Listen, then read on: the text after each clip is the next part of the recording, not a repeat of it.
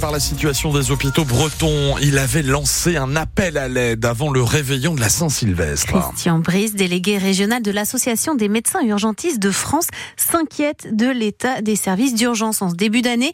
Il est médecin aux urgences de Saint-Brieuc, un service qui subit de plein fouet la fermeture la nuit des urgences de Pontivy, Lannion, Guingamp et Carhaix et il n'est vraiment pas optimiste pour 2024. Du coup, vous arrivez après un week-end de l'an, qui n'est pas les pires week-ends. Les pires week-ends, ils sont souvent au mois de janvier, février.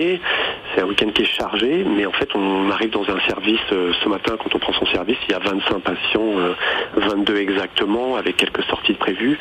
22 patients qui ont dormi sur des brancards toute la nuit, dont certains qui étaient là depuis 22 heures. Pour la dame qui a passé euh, de 85 ans, qui a passé toute une nuit sur le brancard. Donc en fait, en termes de, qualité des soins, c'est une perte de chance. Et surtout, nous, on sait qu'au-delà du 8 heures, la mortalité, elle augmente quand même énormément chez les patients. au bout de 30 jours, tous ceux qui ont passé plus de 8 heures sur un brancard, on sait que la mortalité augmente de 4%. Donc c'est énorme. Donc on a une vraie dégradation de la qualité des soins. Et surtout, on a des tutelles, des instances comme l'ARS qui bougent pas. C'est euh, non, il n'y a aucun espoir pour cette année puisqu'il n'y a pas d'argent. quoi. À Lannion, les urgences sont fermées la nuit jusqu'au 6 janvier inclus.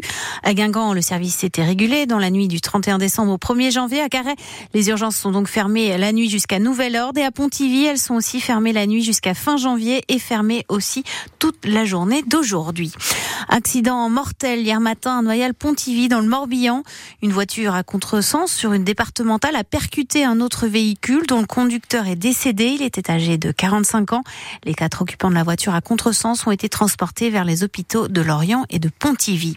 Le cadavre d'un homme a été découvert hier matin dans un appartement de Rennes. Un autre homme est grièvement blessé a été transporté à l'hôpital.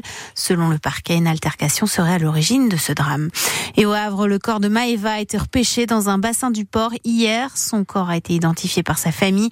L'étudiante de 23 ans avait disparu la nuit du Nouvel An. Pour le moment, aucune hypothèse n'est privilégiée par les enquêteurs entre la piste accidentelle et la piste criminelle. Si vous êtes lecteur de presse quotidienne, vous l'avez peut-être remarqué, plusieurs grands journaux, dont Le Monde, Ouest France et L'équipe, augmentent leurs tarifs en ce début d'année en cause l'inflation. Ouest France, par exemple, se vend donc maintenant 1,35€ l'exemplaire. 2024, année des Jeux Olympiques et tout le pays s'y prépare, notamment pour accueillir la flamme olympique.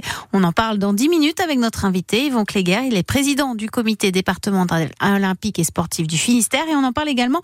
On entendra l'impatience des supporters dans les Kéléières, le journal en breton.